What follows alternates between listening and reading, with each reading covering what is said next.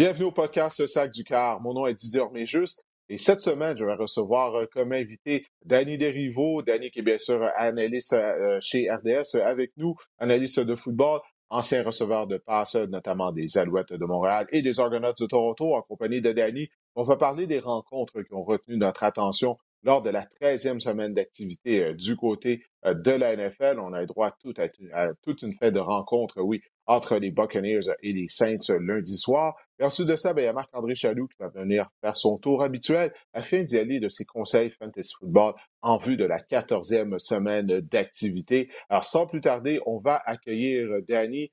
Danny, à la base, je n'avais pas prévu parler du match Saint Buccaneers. Ça a été un match très ennuyant jusqu'environ lorsqu'il restait cinq minutes au quatrième quart. Les Buccaneers qui ont été en mesure de revenir de l'arrière, bien sûr, grâce au brio de Tom Brady. Et Brady a dû gagner le match deux fois, puisqu'il a complété une passe de toucher. Et on croyait qu'il donnait la victoire aux Buccaneers. Il y a eu une pénalité et il est revenu à la charge pour compléter une autre passe de toucher alors qu'il restait quoi? Trois secondes seulement au quatrième quart. Alors, ça faisait un bout de temps qu'on n'avait pas vu Tom Brady effectuer un retour héroïque au quatrième quart. Il nous avait habitués à ça, mais on sait que cette année, c'est vraiment une saison difficile pour les Bucks. Je te pose la question, est-ce que tu crois que les Bucks ont finalement relancé leur saison avec euh, ce retour au quatrième quart pour l'emporter contre leurs rivaux de section? Ben moi, je te dirais que non, Didier. Euh, je regarde la manière que cette équipe-là doit performer pour remporter des matchs. Je pense que c'est un autre match parce que Tom Brady a dû lancer au-dessus de 50 passes. Je pense que s'il continue comme ça, il va lancer plus de passes qu'il n'a jamais lancé dans sa carrière. Je pense que ce n'est pas viable à long terme. Oui, on a eu de la magie euh, hier soir contre les Saints, mais je ne pense pas que c'est une recette qui va pouvoir durer euh, dans les éliminatoires. C'est une victoire importante pour les Bucks parce que pour participer aux éliminatoires, il va falloir que tu remportes cette division-là. Mais pour moi, les chances que Tom Brady soit capable de lancer 45 euh, passes par match pour remporter des matchs en éliminatoire, j'y crois pas vraiment. Oui, parce qu'on n'a toujours pas d'attaque au sol. Lors de la première séquence, euh, Leonard Fournette a, bien fait, mais après ça, pour le reste de la rencontre, euh, l'attaque au sol n'a pas été vraiment capable de se mettre en marche, encore une fois, du côté des Buccaneers, que ce soit avec Leonard Fournette ou Rashad White. Mais je suis d'accord avec toi. Euh, cette victoire-là, bon, ça aide grandement les Buccaneers à faire une partie aux éliminatoires, étant donné qu'ils font partie de la pire section de la Ligue nationale de football, la section sud de l'Association nationale mais je vois pas comment les Bucks vont connaître du succès lors des matchs éliminatoires parce que j'en parlais lorsque j'étais en ondes hier. Je sais pas qu'est-ce que tu en penses, mais les Buccaneers se sont pas améliorés au cours de la saison. Quand tu regardes à travers la NFL, le visage des équipes change. Les équipes s'améliorent ou euh, elles, deviennent pires qu'elles ne l'étaient au mois de septembre. Mais du côté des Bucks, on est resté pareil. Donc, si on reste pareil, on s'améliore pas. Donc, moi aussi, je vois pas comment les Buccaneers euh, pourrait, pourrait causer euh, des ennuis à leur adversaire lors euh, des rencontres éliminatoires. Alors que du côté des Saints, ben là, c'est terminé. Là. On peut oublier ça de participer aux éliminatoires. On a encore des chances mathématiques. Mais la Nouvelle-Orléans aussi, ça a été une drôle de saison. Qu'est-ce que tu as pensé de la performance des Saints hier et en général de leur saison? Bien, des hauts et des bas, puis je pense que toute l'année, ils vont avoir souffert du fait que offensivement, il était incapable de générer des gros jeux par la passe. On savait le jeu au sol était bon. Euh, oui, on a eu les hauts et les bas de Camara, la, bataille à la position carrière avec Winston, puis avec, euh, j'oublie son, nom, là, le, rouquin. Euh, mais ah, on, a eu de la, avec Dalton, oui, on, a eu de la misère là, du côté de l'attaque des Saints. Puis hier, c'est encore la même chose. Je pense 0 en 3 près de la zone payante. Donc, on a eu des opportunités de faire des points, on a eu des opportunités de mettre, faire des touchés c'est devenu des placements. Donc, cette défensive-là qui a quand même mis euh, à la table une belle performance qui a permis à cette équipe-là de rester dans le coup. Pas capable de sortir de là avec une victoire parce que les insuccès offensifs. Donc, je pense que l'aspect offensif de cette équipe-là pour les années prochaines va vraiment être à revisiter. On va se tourner sur les rencontres qui ont eu lieu euh, dimanche. Euh, tout d'abord, il y a les Chiefs de Kansas City qui croisent la avec les Bengals de Cincinnati. Les Bengals ont défait les Chiefs par la marque de 27 à 24. Et pour les Bengals, ça, là, ça a été une troisième victoire en 11 mois contre Kansas City. Souviens-toi, ils avaient défait les Chiefs vers la fin de la saison régulière l'année dernière au mois de décembre. Ils les ont éliminés euh, dans le cadre du match de championnat de l'association américaine. Alors maintenant, les Bengals ont six victoires à leurs sept derniers matchs. Je te donne une page blanche. Qu'est-ce que tu as pensé de cette rencontre? Qu'est-ce qui a retenu ton attention? Bien, plusieurs choses. Premièrement, très impressionné par Joe Burrow. Il semble être un carrière qui n'a aucun complexe de jouer contre Patrick Mahomes. Je sais que partout dans la NFL, partout, le monde va mettre des statues de Patrick Mahomes, va, idoliser Patrick Mahomes. Mais s'il y a une personne là, qui n'a aucun complexe contre Patrick Mahomes, c'est bien Joe Burrow. Donc, il n'a pas seulement battu l'équipe de Patrick Mahomes, mais il a été le meilleur carrière sur le terrain. Donc, ça, pour moi, ça en dit beaucoup de euh, le type d'individu qui est Joe Burrow. Puis aussi, très impressionné par cette défensive-là. Ça fait deux matchs de suite. Le dernier contre Tennessee, celui-ci contre euh, Kansas City, où est-ce qu'on a arrêté le meilleur élément de l'attaque adverse. Ça a été fait avec le mm-hmm. jeu au sol contre Tennessee, ça a été fait avec le jeu par la passe de Kansas City. Fait que ça, là, c'est très encourageant quand tu as une défensive qui est capable de éliminer le meilleur aspect des attaques adverses. Fait que ça, ça fait en sorte que tous les éléments sont là, pour cette équipe-là qui va avoir du momentum, de la confiance, de pouvoir entrer vers la fin de la saison avec beaucoup de confiance, qui sont capables de remporter un Super Bowl. Lou Anarumo, c'est le nom du coordinateur de la défense des Bengals de Cincinnati. On n'en parle pas suffisamment. Tu as bien mentionné la performance de la défense, en particulier lors des deux dernières semaines. Euh, son nom est jamais mentionné, mais mm-hmm. si j'étais une équipe là, euh, qui est en recherche de nouvel entraîneur-chef, il serait sur ma liste de coordonnateurs que j'aimerais interviewer parce que oui, euh, on a complètement neutralisé Derek Henry la semaine dernière. Cette fois-ci, on a ralenti la, puissante attaque des Chiefs de Kansas City. C'est vraiment un travail admirable de la part de la défense. Et du côté de l'attaque, c'est Magic P. Ryan, plus de 100 verges au sol. Il a ajouté 49 verges par voie de réception en l'absence de Joe Mixon. Alors, on avait un bel équilibre du côté de l'attaque. En fait, les Bengals, le match n'aurait même pas dû être si serré. Euh, si ce n'était pas de Zach Taylor qui a refusé des points, euh, qui a tenté de convertir un quatrième essai lors de la première demi, euh, il y a eu d'autres séquences au cours desquelles on a laissé des points sur le terrain. Donc, clairement, les Bengals étaient la meilleure équipe sur le terrain. Alors, du côté des Chiefs, c'est la première fois de la carrière que Patrick Mahomes perd trois fois contre la même équipe. alors, définitivement, les Bengals de Cincinnati qui ont le numéro de Patrick Mahomes euh, et euh, des, Chiefs. J'ai bien de voir ces deux équipes vont s'affronter euh, à nouveau dans le cadre des éliminatoires. Mais l'équipe qui est sortie gagnante du week-end et qui ne jouait même pas, qui avait congé, ce sont les Bills de Buffalo. Mm-hmm. la défaite des Chiefs, là, les Bills sont la première tête de série pour le moment, bien sûr, du côté de l'association américaine, puisqu'ils ont une fiche identique avec Kansas City, mais qu'ils ont défait les Chiefs plus tôt cette saison. Alors, on va voir, j'ai bien hâte de voir quelle équipe va terminer avec la première tête de série du côté de l'américaine. On reste du côté de l'américaine puisque les Jets de New York euh, visitaient les Vikings du Minnesota. La semaine dernière, Mike White avait ébloui. Il avait été le sauveur des Jets. Là, ça a été différent. Euh, New York a perdu 27 à 22 euh, contre les Vikings. Je ne sais pas qu'est-ce que tu penses de ça, mais moi, j'ai eu l'impression que le groupe d'entraîneurs des Jets, à la suite de la belle performance de Mike White, euh, on s'est emporté. On a, on a tenté 57 passes avec Mike White. Je sais qu'on a tiré de l'arrière, mais quand même, on tirait de l'arrière par deux possessions. Donc, on n'était pas obligé de délaisser le jeu au sol. 57, 57 passes tentées avec Mike White, alors que le jeu au sol euh, gagnait en moins 5,1 verges par course. Donc, la formule des Jets, on en parle, que ce soit Zach Wilson, que ce soit Joe Flacco ou Mike White au poste de quart, on doit avoir de l'équilibre au niveau de la sélection euh, de jeu. C'est pas ça qu'on a fait. Résultat, Mike White a été victime de deux interceptions. Euh, même, ça aurait pu être trois lors de la dernière séquence. Une de ces passes qui aurait dû être interceptée.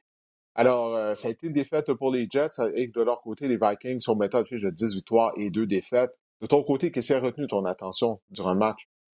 Bien, comme tu dis, Didier, c'est sûr que 50, plus de 50 passes avec White, c'est vraiment trop. Et même avec tout ce que tu dis, on était à deux possessions, deux séries offensives au quatrième quart où est-ce que les Jets avaient quand même une opportunité d'égaliser ce match-là et potentiellement le remporter aussi. Donc, la défensive des Jets l'a bien joué, on s'attendait à ça. Moi, je pense que c'est la défensive des Vikings qui a un peu mieux performé que, ce que je pensais qu'ils étaient capables de faire. Euh, ils ont été capables d'empêcher les Jets de rentrer dans la zone de but. Ils ont arrêté le jeu au sol parce que ça n'a pas été un gros match de l'attaque des Vikings. on savait que pour que ce soit intéressant 287 verges d'attaque seulement. La défense des Jets. Fait on, savait que pour ce match-là, pour les intérêts des Jets, il fallait que ce soit un match qui soit serré, il fallait que la défensive fasse un bon travail, il fallait simplement que l'attaque gagne l'aspect temps de possession. On maîtrise le ballon et on l'a pas fait assez parce qu'on a trop lancé le ballon. Donc, j'espère pour les Jets que ça va être une leçon apprise de gardons notre identité, gardons la recette, la recette voici qu'est-ce que ça prend pour être compétitif, pour remporter des matchs. Puis là, on, doit mieux finir la saison en termes de comment on gère l'identité de cette équipe. Oui, puis les, choix de jeu également près de la zone début euh, du côté des Jets. Tu sais, quand c'est trois, euh, troisième essai, une verge à franchir à la porte de la zone début, puis que tu lances une passe à un receveur, tu lances un fade à un receveur de passe, j'ai beaucoup de misère avec ça. Je pense que tu sais, le jeu euh, auquel je fais allusion, pourquoi pas y aller tout simplement d'une faux flat du quart, là, tu à une verge de la zone début. Je pense qu'on a tenté là, d'être trop cute, là, comme on dit, du mm-hmm. côté des Jets. Encore mm-hmm. une fois, on s'est emporté du côté du groupe d'entraîneurs. On tente des passes en troisième et un après la zone début, 57 passes tentées. J'espère que Robert Sala va parler à son coordinateur à l'attaque et puis qu'on va retrouver notre identité parce qu'on a une chance hein, de participer aux éliminatoires pour la première fois euh, depuis longtemps du côté euh, de New York. Euh, les Jaguars de Jacksonville, eux, ils ont subi toute une raclée, 40 à 14 contre les Lions de Détroit. Pour moi, c'est un examen, c'est un test pour les Jaguars. Ils ont une belle victoire la semaine précédente à domicile contre les Ravens. J'ai hâte de voir s'ils vont être assez matures pour offrir une deuxième bonne performance consécutive. Ça a été un échec complet euh, du côté des Jaguars. C'est ça qui arrive dans la NFL. Autant tu peux te laisser emporter par tes succès, la NFL te ramène très rapidement au niveau d'humilité. Donc, hmm. on a vu l'exemple parfait avec euh, les Jaguars de Jacksonville qui venaient d'emporter un gros match contre Baltimore il y a deux semaines. Ils se pointent contre les Lions de Détroit, se font déclasser. Euh, évidemment, beaucoup plus impressionné par le travail euh, des Lions. Moi, je suis un fan de Dan Campbell, je suis un fan de tout ce qu'il fait. Je regarde la cédule des Lions Détroit. Là. Ils ont été dans tous leurs matchs cette année, à part deux matchs. Je pense que c'est les contre les Patriots contre Dallas. Sinon, à chacune euh, des semaines, ils sont toujours compétitifs. Ils se battent peu importe qui est sur le terrain. Là, cette fois-ci, c'était l'attaque qui s'est réveillée avec Goff et Brown. Ils ont vraiment profité là, des lacunes défensives de Jacksonville. Donc, c'est deux équipes qui ont des saisons à oublier pour différentes raisons. Mais je suis quand même d'avis que ces deux équipes où est-ce que le futur va être très positif. C'est l'année numéro un de Peterson. C'est une version améliorée de Trevor Lawrence. Il y a des bons éléments défensifs du côté de Jacksonville. Ils ont bien repêché. Je pense qu'il faut juste leur donner le temps. Je pense qu'on est juste un petit peu plus avancé là, du côté euh, des Lions en termes de prêt à performer, niveau de maturité, niveau de combativité. Euh, moi, je pense que c'est une équipe, j'aime beaucoup les voir jouer. Moi, je pense que c'est une équipe euh, vers la fin de la saison. Il n'y a pas grand monde qui va voir les, les, affronter là, à cause de comment ils jouent et le genre de performance qu'ils remettent à chaque semaine ils ont maintenant gagné quatre de leurs cinq derniers matchs. Leur seule défaite durant cette séquence avait été lors du jeudi de la Thanksgiving américaine, mm-hmm. lorsqu'ils se sont inclinés contre les Bills de Buffalo. Et malgré tout, ils auraient dû gagner ce match-là si Campbell avait mieux géré la fin de la rencontre. Euh, mais après le match, il y a le bloqueur à gauche, Tyler Decker, qui avait dit On n'est plus les bons vieux lions. OK?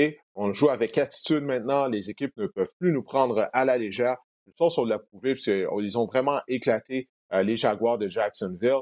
Et en passant, Trevor Lawrence, je ne sais pas, les ligaments de ses genoux sont faits en quoi? Ce sont des élastiques. Je ne sais pas si tu as vu à un certain moment donné, quand il a quitté la rencontre, sa jambe a plié en dessous de lui lorsqu'il s'est fait plaquer. J'étais certain que sa saison était terminée. Je ne peux pas croire qu'il n'a pas déchiré euh, son ligament croisé intérieur ou qu'il ne s'est pas fracturé euh, une cheville. En tout cas, ça, moi, ça a été une bonne nouvelle. Il a été capable de revenir dans le match. Mais je suis vraiment déçu des Jaguars, moi, personnellement, cette année. Il y a plusieurs matchs que qu'on aurait pu gagner, euh, qu'on on n'a pas été en mesure de faire. oui, on est amélioré comparativement à l'année dernière, mais la base, la barre était tellement basse. Avec Urban Meyer, je, m'attendais un peu plus de constance euh, du côté des Jaguars, parce que c'est pas une équipe qui est démunie de talent, comme les mmh. Texans de Houston, par exemple. J'étais au Red Zone le dimanche. mon Dieu, Danny, les, Texans, c'est mmh. incroyable. le stade était pratiquement vide, même si c'était le retour de Sean Watson à Houston. Cette équipe-là est tellement mauvaise. Hein. Euh, ça n'a aucun bon sens. Euh, je pense qu'on a peut-être trois, quatre, à la limite, pas plus que quatre bons jeunes. Je ne sais pas ça s'en mhm. va où, là. Bref, en tout cas, on n'était pas supposé parler des Texans aujourd'hui. Je vais fermer ma parenthèse. Mon Dieu, qu'ils sont mauvais. Euh, c'est de loin la pire équipe de la NFL. Alors, on a le droit à un match nul dimanche entre les Commanders de Washington et les Giants de New York par la marque de 20 à 20. Ça a toujours été un match divertissant. Euh, les, les Commanders s'étaient battus une avance de 10 à 0. Ensuite de ça, les Giants sont revenus. Ils ont créé euh, l'égalité. Alors, qu'est-ce que tu as pensé de cette rencontre? Personne n'a gagné, mais personne n'a perdu finalement. Alors, c'est pas nécessairement un mauvais résultat pour deux équipes qui sont dans la course pour une place en éliminatoire. Il n'y a personne qui s'est aidé, il n'y a personne qui s'est nuit. Qu'est-ce que je retiens de ce match-là? C'est de, un, peu le réveil de l'attaque des Giants. Puis, tu sais, comprend que pour les Giants, il faut que Daniel Jones soit plus impliqué avec le jeu au sol pour que cette attaque-là soit performante. Donc, on, on l'a vu, tu sais, oui, il a complété au-dessus de 80% de ses passes. Il n'a pas lancé d'interception. Oui, il a échappé. Euh, il a fait un fumble euh, dernièrement, mais 71 mmh verges par, le sol, par la voie du sol. Puis qu'est-ce que ça fait? C'est que ça ouvre beaucoup le jeu là, pour Shaquan Barkley. Donc cette attaque-là performe mieux quand il est plus impliqué avec le jeu au sol. Puis du côté des, euh, des, Commanders de Washington. Euh, ben, c'est de voir tout ce qui se fait à l'extérieur de Heineken. C'est beaucoup d'attention sur le carrière. J'ai l'impression que c'est tout le reste qui continue à, se développer, qui aide cette équipe-là à performer. C'est le travail de Robinson comme porteur de ballon, qui est devenu maintenant le porteur de, ballon numéro un après son incident en début de saison. Fait qu'on voit ça passe plus à travers lui, l'attaque par, par, le jeu au sol. Puis aussi, la défensive. Je, regardais là, dans la cédule, je pense que c'est un huitième ou un neuvième match de suite où est-ce qu'on accordait 21 points et moins. quand tu n'accordes pas beaucoup de points, ben, ça donne euh, beaucoup d'opportunités à ton attaque de remporter des matchs. C'est ça qui se passe du côté de Washington. Euh, ils sont complets, sont complémentaires, euh, puis ils sont combatifs jusqu'à la fin à chacun des matchs.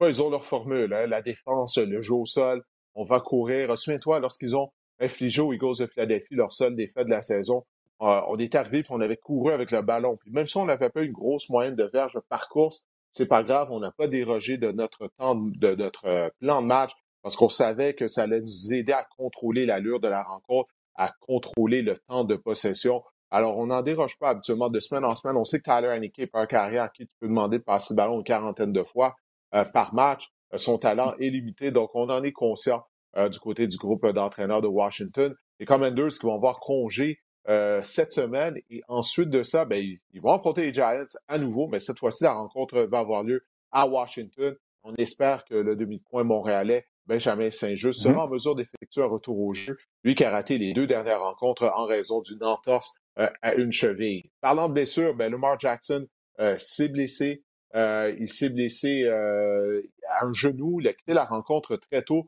contre les Broncos de Denver. Euh, finalement, les Ravens ont été en mesure de l'emporter de justesse. Euh, mais qu'est-ce que tu penses de cette situation de la mort en particulier? Parce que avant le début de la saison, les Ravens lui avaient fait une offre de contrat euh, avec un boni garanti de 133 millions de dollars. La valeur maximale du contrat était de 250 millions. Il l'a refusé parce que lui, ce qu'il voulait avoir, c'est un contrat à la de Sean Watson qui était complètement garanti. Donc là, il a parié sur lui, c'est sa dernière année de contrat, subi une blessure en genou. On dit qu'il devrait être absent pendant quelques semaines. On va voir. Qu'est-ce que tu penses de cette situation du côté de Lamar qui, soit dit en passant, là, après avoir connu un excellent début de saison, euh, il a très ralenti, il a beaucoup ralenti euh, lors des 7-8 dernières semaines. Ouais, si je dois évaluer à quel point Lamar Jackson a remporté ou perdu son pari, je ne peux pas te dire qu'il a fait des choses cette année qui a amélioré sa situation. Euh, qui lui permettrait d'argumenter qu'il mérite plus que qu'est-ce qu'on lui a offert en début de saison, ou lui permettre d'argumenter qu'il mérite d'avoir la même chose que Deshaun Watson a reçu comme offre de contrat de la part euh, des, Browns de Cleveland. Euh, comme tu le décris, là, les statistiques ne sont pas améliorées. Je pense qu'une des seules choses que Lamar Jackson fait, c'est pas pour le minimiser, puis c'est pas pour dire que ça vaut pas grand-chose, c'est qu'il rapporte des matchs. on regarde quand Lamar Jackson est dans l'uniforme des Ravens, les Ravens gagnent beaucoup plus de matchs en perdre. Il y a un aspect de dualité là, qui amène à la table que, qui est très difficile à défendre. C'est son aspect, qu'est-ce qu'il peut faire avec son bras, qu'est-ce qu'il peut faire avec ses jambes, comment il joue dans le système offensif. Mais j'ai pas l'impression que la NFL, comment elle est construite présentement, le marché des carrières récompense le genre de carrière que Lamar Jackson est. Il paye les carrières qui lancent des passes, qui lancent pour beaucoup de berges. C'est pour ça que Deshaun Watson a reçu un contrat à 245 millions. C'est pour ça que Russell Wilson a reçu un contrat c'est des carrières qui lancent pour 4000 verges par année. Puis, si Lamar Jackson se compare à ces carrières-là pour baser, évaluer sa valeur, il se trompe. Il n'y aura pas ce contrat-là parce que c'est pas comme ça que la NFL évalue le marché des carrières présentement. Donc, j'ai l'impression que ses performances ne justifient pas plus d'argent. Puis, pas sûr qu'il s'est aidé à se créer une meilleure situation en termes de contrat. Puis surtout, euh, s'il revient, à quel point il va demeurer efficace, euh, s'il y avait eu un contrat en poche présentement, peu importe la blessure, ben, ce serait déjà des, acquis. Là, il joue un peu en faveur des Ravens de Baltimore par rapport aux négociations de contrat qui vont s'en venir à, la fin de cette saison. mais il va être correct au bout du compte. Souviens-toi, il y a quelques années, euh, Dak Prescott était dans une situation similaire. Il avait subi une fracture à une cheville. Euh, et malgré tout, il a eu sa prolongation de contrat avec les Cowboys de Dallas. Parce que pour les Ravens de Baltimore, ils n'ont pas le choix. Là de donner un mmh nouveau contrat éventuellement à Lamar Jackson. Sinon, qui va être leur carrière? qui va être leur carrière. OK?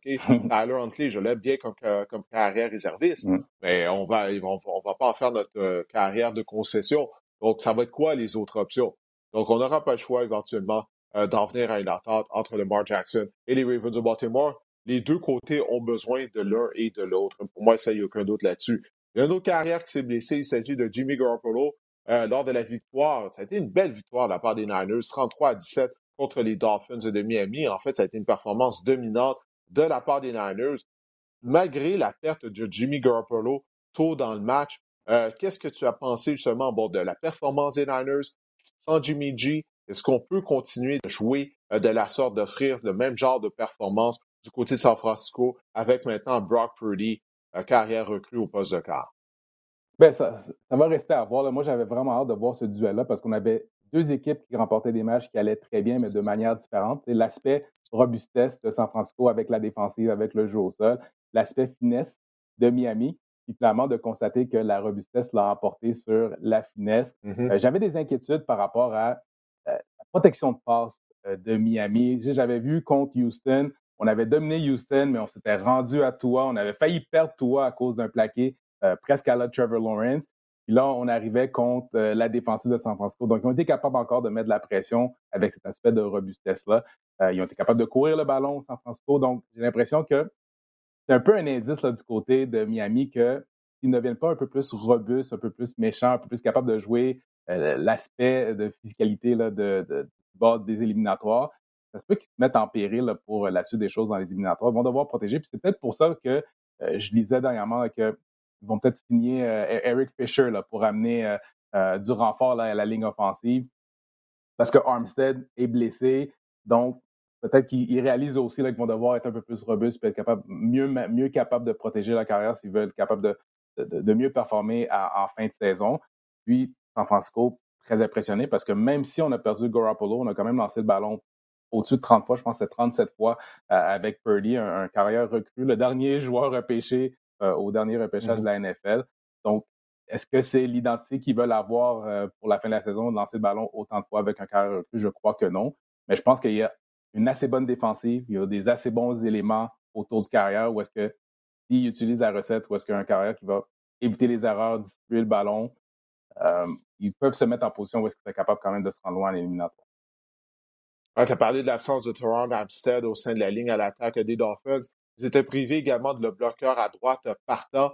Donc ça, déjà, là, à la base, c'était pas une bonne formule lorsqu'on affronte Nick Bossa et compagnie, l'excellente ligne défensive des 49ers de San Francisco. Euh, toi, pas bien joué en passant. Là.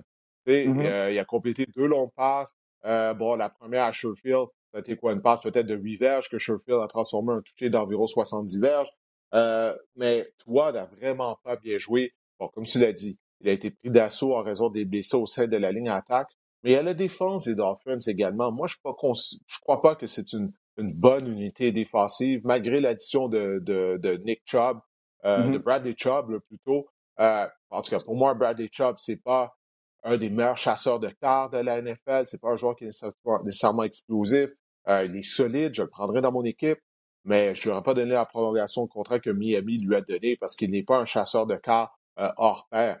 Donc, les Dolphins, je sais qu'on connaît une belle saison, mais il y a des failles là, au sein de cette équipe-là. Il y a des faiblesses, comme tu viens de le mentionner. Alors que du côté des Niners, ouais, on peut, on va pas pouvoir passer le ballon autant toutes les semaines. Il faut donner crédit à Purdy. Il a bien joué, il nous a démontré euh, beaucoup de sang-froid surtout. Mm-hmm. Il est arrivé sur le terrain, euh, semblait pas intimidé du tout. Déjà que c'était un gros match euh, entre deux équipes que tout le monde avait hâte de voir. Alors ça, au moins, c'est vraiment un bon signe. Mais éventuellement, les défenses adverses vont avoir des vidéos de Brock Purdy. On va connaître ses tendances. Et c'est pas un carrière qui est très doué physiquement. Euh, il peut courir, il est plus mobile que Jimmy Garoppolo, mais il ne possède pas un gros bras. Et euh, lorsqu'il jouait pour Iowa State, des fois, il était victime de crampes au cerveau. Hein. Il y avait mmh. de mauvaises décisions. Donc, j'ai hâte de voir si ça, ça va faire surface éventuellement du côté de Purdy. Mais son talent est limité. C'est pas pour rien là qu'il a été un choix de septième rôle, le dernier joueur à sélectionner euh, lors euh, du repêchage. En tout cas, j'ai bien hâte de, de, voir ça la suite des choses du côté des, des 49ers. Mais c'est un dur coup, parce qu'on était de sérieux aspirants au Super Bowl. Maintenant, on se retrouve avec un carrière recrue. Je crois qu'on va tout de même participer aux éliminatoires, mais est-ce qu'on pourra faire des dommages mmh en éliminatoire? Maintenant, j'en doute beaucoup. Euh, ben écoute, on est arrivé au moment où euh, on va révéler euh, nos réactions excessives à la suite de la 13e semaine d'activité du côté de la NFL. Je vais te laisser y aller en premier. Danny, quelle est ta réaction excessive à la suite des résultats de la dernière semaine? Moi, je vais dire que les Lions de Détroit vont battre Minnesota et les Jets et vont participer aux éliminatoires. Je suis oh, avec les, Lions. J'aime beaucoup Campbell, j'aime beaucoup qu'est-ce qu'ils font, niveau de combativité. Euh, j'embarque sur le wagon des, des Lions de Détroit. Hum. Fais attention, hein, parce qu'au cours des 60 dernières années, il y a bien des gens qui ont perdu leur vie. au sein du bandwagon des Lions de Détroit. Fais attention. Moi, je, vais regarder le bandwagon, j'embarque pas. Écoute, j'ai vu les Lions connaître des déboires pendant trop longtemps, mais pendant toute ma vie, essentiellement. Alors, je peux pas embarquer sur le bandwagon des Lions. Je, je vais devoir les voir participer à l'éliminatoire, connaître du succès à l'éliminatoire avant d'embarquer sur le bandwagon. Mais oui, ils sont améliorés toutefois. Ça, il n'y a aucun doute là-dessus. Euh, moi, ma réaction excessive pour cette semaine, c'est que les Steelers de Pittsburgh vont participer aux éliminatoires. Rien de moins. OK, Mike Tomlin en est à sa 16e saison dans la NFL. Avant le début de la saison, tout le monde se disait, bon, ben, ça y est, Tomlin qui n'a jamais eu une saison perdante. En 16 saisons, on se disait, ça y est, ça va arriver. C'est sa première année. Il n'a plus Ben Roethlisberger. Mais là, les Steelers sont une équipe améliorée. Tu sais, je parlais des Buccaneers qui sont pareils, on dirait, comparativement à la semaine 1. On a vu une progression du côté des Steelers. À chaque semaine, depuis un mois environ, Kenny Pickett euh, joue avec euh, plus d'aplomb. Maintenant, les Steelers, c'est quoi? Ils ont gagné leurs deux derniers matchs, trois mmh. de leurs quatre dernières rencontres. Ils ont maintenant dossier de 5 et 7 après avoir commencé la saison avec deux victoires et six défaites. Alors, afin de participer aux éliminatoires, on va devoir au moins gagner quatre de nos cinq derniers matchs du côté des Steelers. Mais écoute, je vais, te parler de leur calendrier. Là. Ils vont affronter les Ravens sans Lamar Jackson. clairement, ils hein? peuvent gagner ce match-là, surtout que l'attaque des Ravens, même avec Lamar, ne jouait pas bien. Ensuite de ça, ils vont jouer en Caroline contre les Panthers. C'est un match qu'ils peuvent gagner également. Et à domicile, ils vont recevoir les Raiders. Ils peuvent battre les Raiders mm-hmm. et les Ravens. Ensuite de ça, alors, à vous, c'est faisable de gagner quatre de ces cinq matchs-là du côté des hommes de Mike Tomlin. Alors oui, les Steelers seront en mesure de participer aux éliminatoires et Tomlin va éviter de connaître une première saison perdante. Ça, c'est ma réaction excessive. Qu'est-ce que tu en penses? Je l'accorde, c'est excessif, mais toi, euh, contrairement à moi qui euh, ignore toute euh, preuve de l'histoire, toi, tu mets sur le fait que qu'est-ce qui s'est passé dans le passé avec Mike Tomlin va se répéter parce que c'est le genre d'entraîneur qui trouve toujours le moyen de de se faufiler dans les éliminatoires. Mais c'est excessif. À 5 et 7, là, euh, c'est excessif, mais c'est pour ça que c'est des, réactions excessives, comme, comme la mienne avec Détroit. Euh, mais non, non, exact. il y a des chances. C'est excessif. Nos, nos, réactions sont excessives, mais possibles, pas impossibles. Mmh. Mmh, et moi, je vous dis, en plus de ça, ils vont, ils vont terminer à domicile contre les Browns de Cleveland. Alors, tu mmh vois, le calendrier n'est pas vraiment difficile. En tout cas, on va voir qu'est-ce qui va arriver. Bon, ben écoute, Danny, je vais te laisser y aller merci de ton passage euh, au podcast. Toujours un plaisir. Euh, euh, ben, c'est la même chose de mon côté. Et puis, écoute, on va se voir au cours du week-end, étant donné, bien sûr, que ça va commencer dès jeudi pour nous avec la quatorzième semaine d'activité du côté de la NFL. Passe une bonne fin de journée. Merci. Alors, on va maintenant accueillir Marc-André Chaloux afin de se tourner du côté du fantasy football étant donné que les éliminatoires en termes de fantasy football arrivent à très grands pas, Marc-André. Absolument. il reste seulement une semaine à votre saison régulière, dépendamment de vos formats de pool.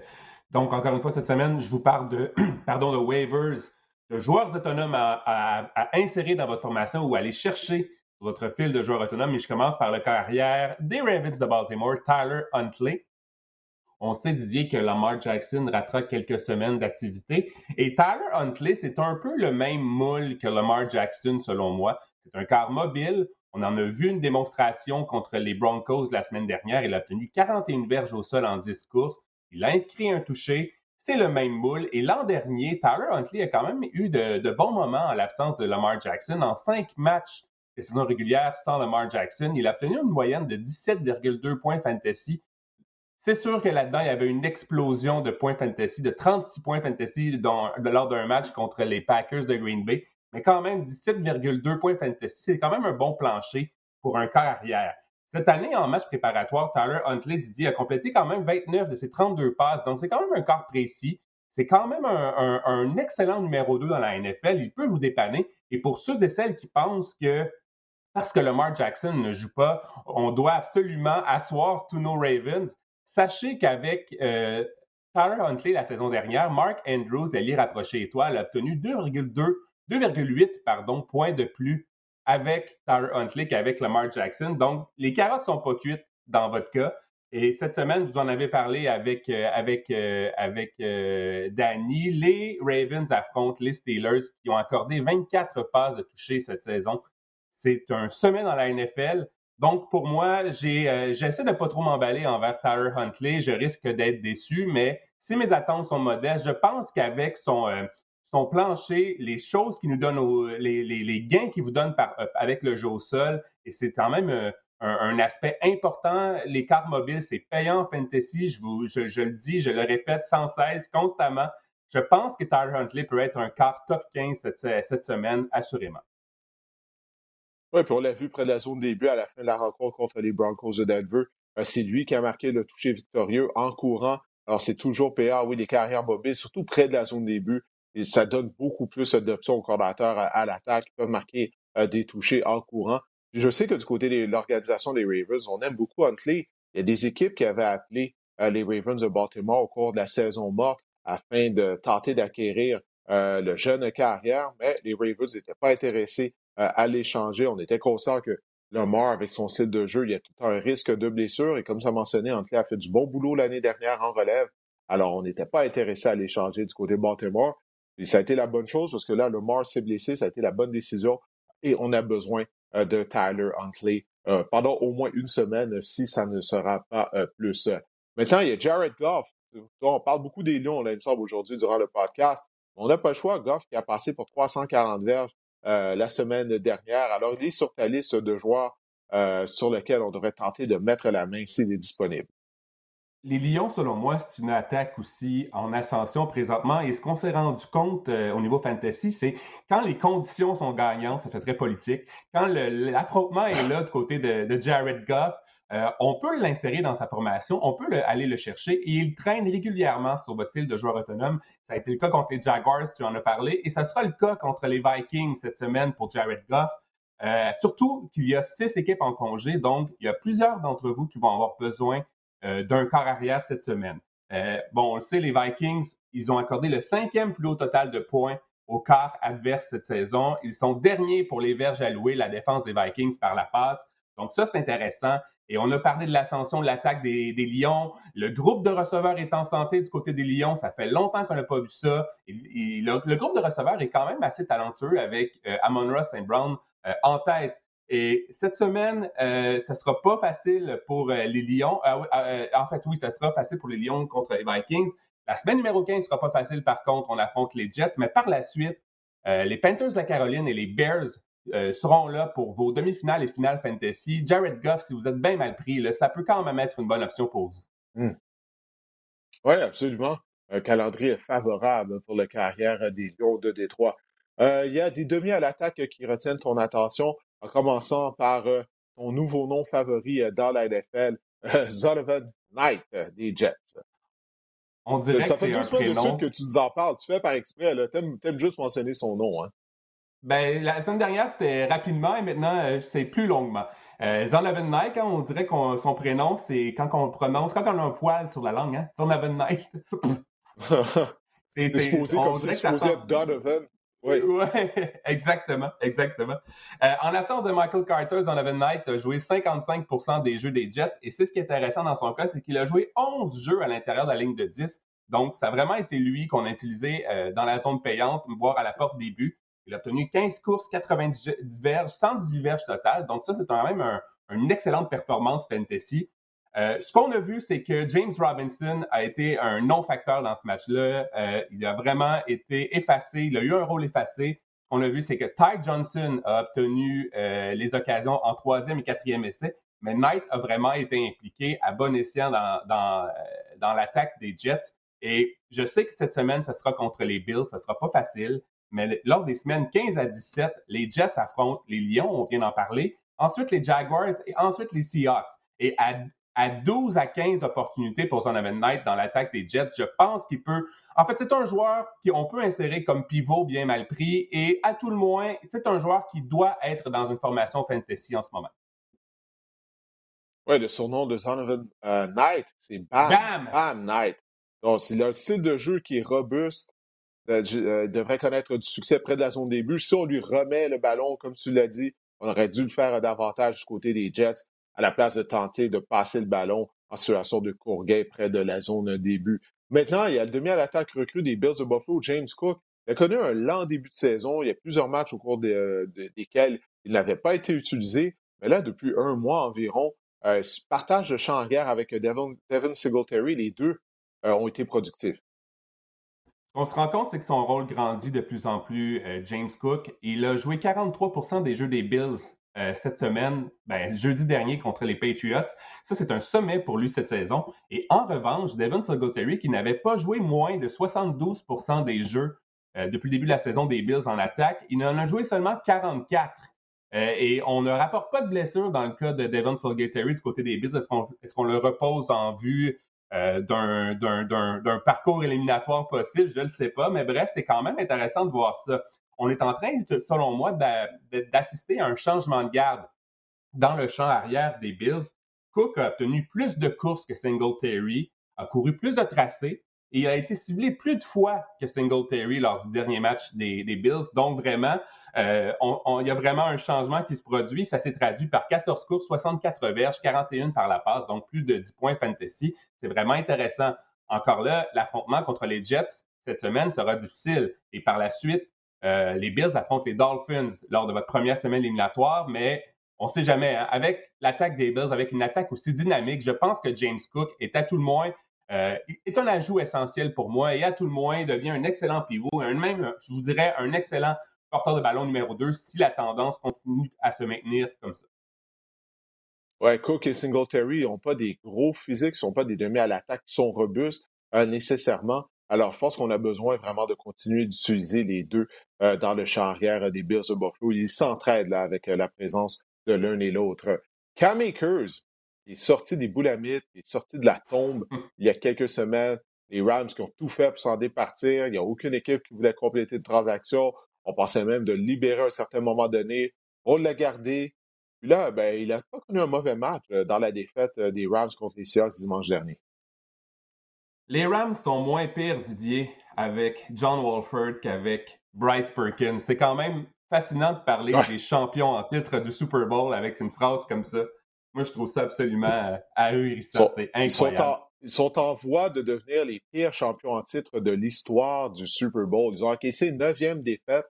Euh, la dernière fois qu'une équipe championne en titre du Super Bowl a perdu neuf matchs, c'était les Buccaneers de Tampa Bay euh, en 2003, après leur conquête du Super Bowl dans la saison 2002. Ils avaient terminé la saison avec un dossier de 7 et 9. La pire fiche pour une équipe championne en titre du Super Bowl, ce sont les Broncos de Denver de 1999 qui, eux, avaient terminé avec un dossier de 6 et 10, bien, ils avaient perdu, bon, premièrement, les services de John Elway, qui avait pris sa retraite mm-hmm. après la saison 98. Et euh, Terrell Davis s'était blessé un genou très tôt durant la saison, donc il avait presque pas joué. Il y avait même Shannon Sharp qui avait pris part à 4-5 matchs au cours de cette saison-là. Alors, euh, ça avait été l'hécatombe du côté des champions en titre du Super Bowl euh, à cette époque-là. C'est un peu la même chose qui se répète du côté euh, des Rams. Même Aaron Donald a raté le dernier match en raison de blessure. Et ce qui est un peu surprenant aussi, c'est que Cam, Akers, oui. oui, et ce qui est un peu surprenant aussi, c'est que Cam Akers... Oui, vas-y. Non, non, vas-y, vas-y, vas-y. Ben, je, je, dire que j'ai fait une, très longue parenthèse. c'est bon. C'est bon, je m'en allais te reprendre au bon. Tu vu ça? C'était bien fait quand même. Euh, c'est que Cam Akers a joué 46, 46 pardon, des 64 jeux offensifs euh, des Rams contre les Seahawks. Ça, c'est un peu inattendu. Euh, on croyait que Kyron Williams allait, allait prendre possession de ce champ arrière-là d'ici la fin de la saison, mais non. Et ça s'est traduit par 17 courses, 60 verges. Bon, vous allez me dire, la moyenne de verges par course est vraiment euh, pitoyable. C'est euh, la raison, c'est que bon, la ligne à l'attaque euh, des, des, Rams est tout simplement putride, mais il a inscrit deux touchés Cam Akers. C'est une saison perdue pour les Rams, on vient d'en parler, mais s'il continue à être utilisé comme ça, Cam Akers, d'ici la fin de la saison, il faut à parier que ce soit sa dernière saison avec les Rams de Los Angeles. Il peut être quand même un excellent flex, un excellent pivot lors de situations ou lors de semaines choisies. Et je pense qu'avec beaucoup de joueurs en congé cette semaine et un affrontement contre les Raiders lors de la semaine 14, je pense que vous pouvez insérer Cam Akers comme pivot cette semaine. Euh, c'est sûr qu'on recherche un toucher avec Cam Akers. Ce ne sera jamais l'explosion comme on le pensait au début de sa carrière. Mais Cam Akers, pour moi, peut, euh, être un, bon dépanneur cette semaine pour vous euh, dans votre position de pivot. Comme on disait tout à l'heure, c'est soit le début des éliminatoires ou la dernière semaine de la saison régulière au niveau du fantasy football. Puis à tous les ans, il y a des joueurs qui arrivent de nulle part au mois de décembre et qui ont un impact sur les championnats de fantasy football. Je remonte dans le temps, là, il y a très longtemps il y a peut-être une douzaine d'années, je me souviens, j'avais mis la main sur demi à l'attaque des Browns de Cleveland, Jerome Harrison. Je ne sais pas si tu te souviens de ce nom-là. Ben, il avait connu un match, je crois, de 235 verges. Il avait marqué deux, trois touchés. Euh, il avait connu une séquence de trois matchs à la fin de la saison régulière. Il avait gagné plus de 100 verges au sol. Il était déchaîné. Puis il m'avait permis de gagner euh, mon, championnat de fantasy football. Après ça, il n'a plus jamais rien fait de sa carrière. Il a été blessé. Mais bref, pendant un mois, il avait été étincelant. Ça s'avait adonné que c'était durant les éliminatoires à la fin du calendrier euh, en termes de fantasy football. Tout ça pour dire qu'il y a d'autres joueurs qui sont disponibles qui pourraient avoir un impact. On pense aussi à l'explosion de Rashad Penny l'année dernière. C'est le meilleur exemple. Oui, c'est vrai. Ben il est sorti vraiment de nulle ben part ou même Amon Ross St. Brown aussi, là, qui était dit de, sur votre fil de joueur autonome à sous, euh, receveur élite superstar pour votre formation fantasy en éliminatoire. Euh, bref, je suis pas obligé de, retourner si loin dans le temps. Hein. non, pas, mais c'est un, Mais, mais j'ai gagné le championnat grâce à lui, alors je lui dois ça pour les restants de mes jours. Je vais faire une petite parenthèse. Moi aussi, je suis allé voir des, euh, des, euh, des, conseils fantasy de l'année dernière, à cette période-ci de l'année, et on, ou des, des, années antérieures, puis on, on disait d'ajouter, euh, comment ça s'appelait? Shane, Sean Round, euh, ah, l'espèce de porteur de ballon des, des, des, Browns. Là. Ouais, ouais, ouais, porteur de ballon des Browns qui était avec les Giants. Ouais, il avait un style robuste. Ouais, ouais, ouais. Ouais, ouais. ça fait longtemps de ça, ouais. Ouais, ouais, puis j'étais comme, ah, ok, ouais, c'est ça c'est quand même fascinant de voir qu'il y a des joueurs qui peuvent vraiment sortir de l'ombre au bon moment pour vous. Et cette semaine, j'en ai quelques-uns que je pense qui pourraient être intéressants à ajouter à tout le moins sur votre banc euh, au niveau fantasy pour les prochaines semaines. je vais vous parler de Jordan Mason, porteur de ballon des 49ers euh, de San Francisco. Pourquoi? Parce qu'avec Brock Purdy, euh, les 49ers, selon moi, vont, vont s'en remettre à leur défense qui est excellente et à leur jeu au sol avec Christian McCaffrey en tête et Jordan Mason, qui est rendu clairement le numéro 2 parmi les 800 porteurs de ballon que les, les 49ers ont en ce moment. Euh, il est clairement devant euh, euh, Tyrion Davis-Price, entre autres, Tevin Coleman. Jordan Mason a tenu 8 courses, 51 verges, une moyenne de 5,4 verges par course cette saison. Et en éliminatoire, si jamais, et on sait que Christian McCaffrey, ce n'est pas un gage de santé dans son cas. Il a eu des petits bobos par le passé, des longs bobos, des gros bobos aussi par le passé. Et en éliminatoire, euh, les 49ers vont affronter lors de la semaine 15 les Seahawks, qui est un affrontement vraiment alléchant, et lors de la semaine 17, les Raiders de Las Vegas. Donc, pour moi, Jordan Mason est une excellente option, à, tout le moins, à mettre sur votre banc en cas euh, de blessure à Christian McCaffrey. Je vais vous parler de DJ Dallas également. Ken Walker a quitté la rencontre du côté des Seahawks la semaine dernière, mais Pete Carroll a dit cette semaine que Walker devrait être à son poste cette semaine. Mais Pete Carroll, c'est un éternel optimiste dans le sec fantasy. C'est un moniteur de camp On peut pas toujours prendre pour du cash qu'est-ce qu'il nous dit? Euh, alors, si Ken Walker vient à manquer cette semaine, DJ Dallas devient un ajout quand même important. Il peut s'insérer comme pivot assez facilement. Je vais vous parler de Jameson Williams, un de mon, chouchou. Je vous en passe à deux semaines que je vous parle de Jameson Williams.